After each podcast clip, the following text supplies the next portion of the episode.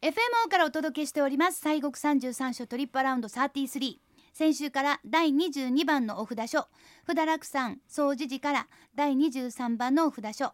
大長山勝王子さんを参拝するコースをご紹介しておりましてまあ大阪の北の方。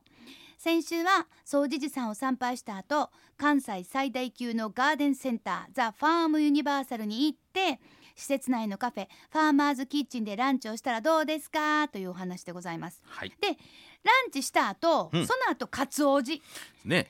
ザ・ファームユニバーサルから勝王寺さんへは車で15分ぐらいのところにうんございます、はいすぐです。ははいい、さあそれでは勝王寺さんについてお願いします、えー、勝王寺さん第23番目のお札所でございましてね、はい。大長山勝王寺という名前ですが、はい。えー、727年にですね、えー双子の善中という方と善さんという2人の和尚さんがやりましてね。双子の和尚さん。はあ、でこの方が、まああのー大願を果たすため大般若経の書者のね、えーそれを、まあ、目的にですね草案を結ばれたというのが始まりと、はい。えー創建当初はですね弥勒寺という名前でございました。はい。はい、ところが平安時代、え6番目のお住職ね。それまあ第6代座主というんですが、え6番目の住職6代目のご住職の時に、えーがですね行順上人という方なんですけれども、うん。この方がですね、まあ、大変そのうーん、まあ、修験というかその、まあ、行者さんというかはい。見印のある方でございまして清和天皇さんが病気にね、えーなられた時に、まあ、祈願をされたんですな。うん。でそれでまあ治ったんですね。病気が。それはすごい。はい。ありがたいなと、そうなんですよでその天皇さんの病気を治したということで、えー王に勝ったということで勝王子という、えー字号を賜るんですが、うん。勝に王さんの王に寺やったんですよね。はい。でそれで、えーまあお寺側としてはね王さんに勝つというのはね ちょっとこれはもう具合悪いなと。恐れ多いと、と。はい。でその勝王というそのまあ音はねそのまま音はそのままに、はい。王さんの王を、まあ、一番こうへり下ってですね一番最後の「おっぽ」ということで「えーおっぽ」という「お」という字じゃあってですねで「勝おじ」というそういうふうなまあ、名前になったんですな。まあ逆に言うと字的に勝王寺でもいいんですけども、はい。そこから来ると勝王王寺子というような感じですね。はいはい、まあですからまあこちらそういう意味ではあのー名前が名前でございましたんでね、はい。え戦勝祈願ということで、うん。まあ、源氏とか足利氏とか豊臣氏がもうその戦勝祈願の、おまあえー将軍信仰なんかね。すごい。勝ちたいんやっていう、そうです勝ちたいんやってことですね、うん。ですからね受験とか、まあ、ご病気とかスポーツお商売なんかありとあらゆるそういう勝負ごとのね、うん。あのー成功の祈願にえー訪れる方がたくさんおられるということですね。まあその思いが強い方はね、はい。勝王寺さん行かれる。さあご本尊さんについて教えてはいください、えーご本尊さんは十一面の千手観音さんでございまして、はい。えー豊臣の秀頼さんがあ再建されました本堂に今現在安置されております。うん。で780年にですねお寺に明観という人と18人の弟子がですね現れましてね。はい。でこの方が7月の18日から8月の18日までの1ヶ月間で、まあ、観音観音さんを掘られたと。うん。で忽然として完成後にこの明観さん姿が消えたんですよ。はい。ですからこの方はひょっとしたら観音さんの化身であったんではないかと。さすが観音様はいろんな方にねね。変わりますね。変わりますね。この間はわらべでしたよね。わらべでした。はい。同じくあの観音さん掘ったはったでしょ？そうそうそうそう。そよ。でまあ全国的にあの一応ね観音さんの縁日っていうのは18日もしくは17日なんですね、うはい。ですからこの辺の日にちにされるのもこの言い伝えによるというふうにも、まあ一説には言われております。18日っていうのがねはい。はい。そうなんですね。でまああのご本尊さん秘仏でございましてえー毎月の18日にご開帳されますえー今年はその創創1300年記念の特別拝観といたしまして6月の1日から30日の間1ヶ月間ご開帳をされると、これはね特別長いですね。そうですよ。今年ぜひね、うん。見に行かれて。でまあ勝王寺さんといえば、あのだるまが有名でよそうですすな。ね勝ちだるまですな。そうですね。はい。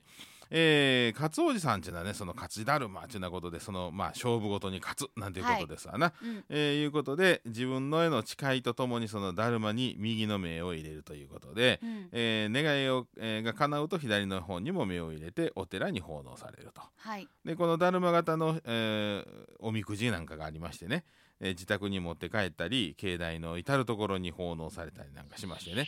西国えーまあそのだるまは33年所トリップアラウンドえーお焚き上げをされるということです33からね。こまあの番組は野村証券。えー道端のあっちゃこっちゃにだるまさん大きいのからちっちゃいのからいっぱいありま関西喧騒工業。ド迫力ド迫力シェプロの提供でお送りします。ね お前ねねえ。だるまさんが燃えてるってすごいねえ。迫力やなと思うんですけれども、あの勝おじさんというと、はい。あともう一つ特徴はめちゃくちゃ広いっていう。そうですよ。広いよ。ねえ、うん。なんで広いということはまあいろんな見どころが他にもこうまあそうですね。ちら散らばってるんじゃないかなと思うんですけど、えーおよそね8万坪の広大な敷地と。8万坪？分からへん、ねめっちゃ広いんやな、ね。うん、でまあ遅咲きの桜とかね尺投げアジサイなんかその季節ごとごとのまあさまざまなお花があ楽しめますしね。はい。秋にはまあ当然もみじなんか有名ですからね。はいはいはいはい、ええうんうんうん。でございます。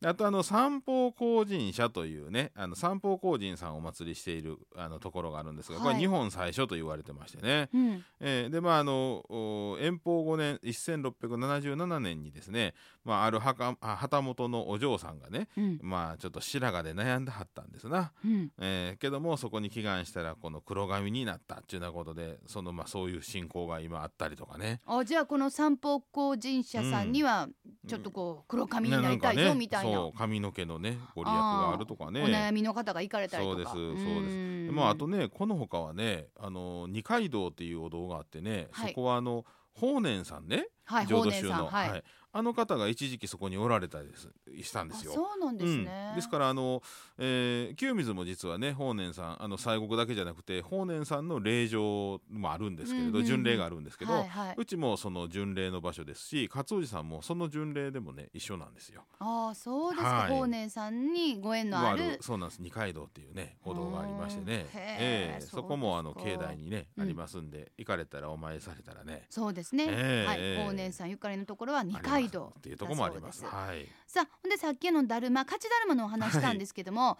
あのだるまスイーツがそうなのよ。いろんなんがあって楽しいと。そうなのそうなの。うんうん。あの境内のちょうどそのぐるっとねお参りして最後帰ってきましたらねお休みどころがありましてね、はい。えー花の茶屋っていうのがありまして、うんうん。そこはまあセルフスタイルの喫茶スペースとか、まあ、無料の休憩所もあるんですが広いですからね。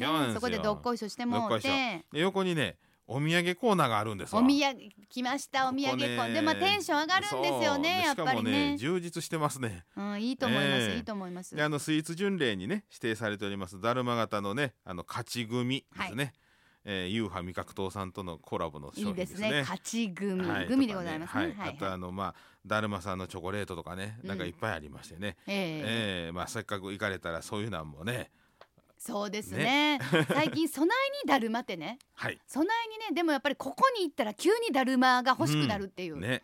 感じでございます,、ね。しかもねもう勝ちだるまね。いろんなだるま商品も販売されているということでございます、はい。まあ力を入れていると言えばいいのでございましょうか、はい。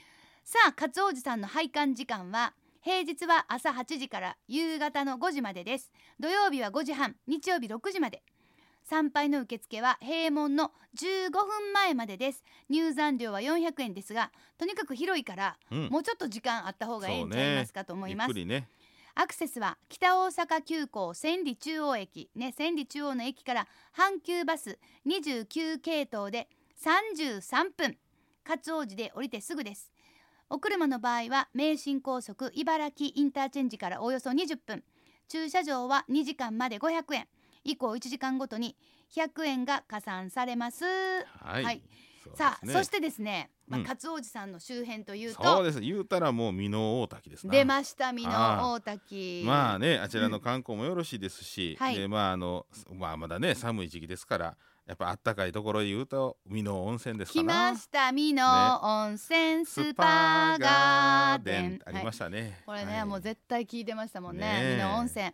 関西屈指の良質で療養泉として認可されている別名、なんと命の温泉。あらまあお元気っていう。お元気ですね。そうそう元気になるやつですね、また独特のトロツヤ感のある泉質は美肌効果が高く、うん。美人の湯としても親しまれております。はい。ね私の友達が飲んでしまおうとするやつですね。じゃああかんあかん言うてあかんかんちょっと止めとかなほんま飲んでまうっていうね、うん。であの大江戸温泉物語。はい。箕面温泉スパーガーデン。うん。今大江戸温泉物語になってあるわけ、昨年リニューアルされまして2つの内湯が全面畳敷き。おおえ？なるほど。お湯の下が畳敷きなの？すごいですよね。ねこれ。だからもうおっちんできんねんね、うん。多分そういうことですよね。ね足の触りがよろしいな。よろしいですね、でその他露天風呂や貸し切り風呂4種類の岩盤サウナなどを満喫できます、うん。これあのまあこの大江戸温泉物語美濃温泉スパーガーデンといえばあの阪急美濃駅から徒歩3分。はい。